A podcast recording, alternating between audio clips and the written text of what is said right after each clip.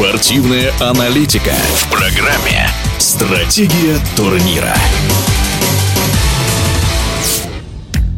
1 сентября стартует 15-й сезон континентальной хоккейной лиги. По традиции это будет матч за Кубок Открытия между действующим обладателем Кубка Гагарина и финалистом прошлого сезона.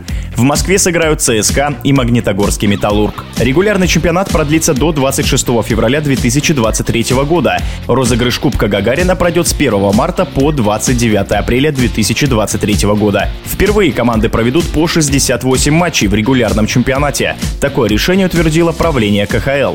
Готовы ли клубы к увеличению игровой нагрузки? В эфире спортивного радиодвижения рассуждает бывший хоккеист, защитник клубов КХЛ Никита Щитов.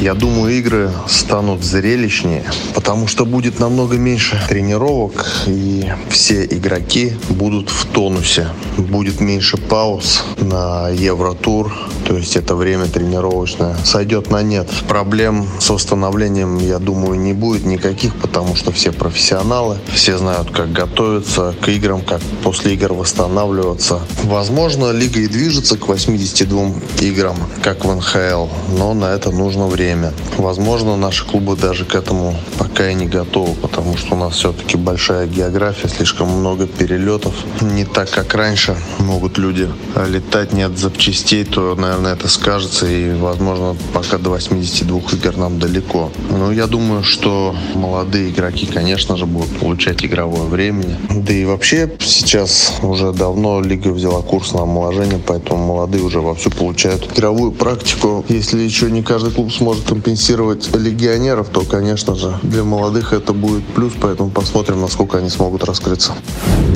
В эфире спортивного радиодвижения был бывший хоккеист, защитник клубов КХЛ Никита Щитов. Стратегия турнира.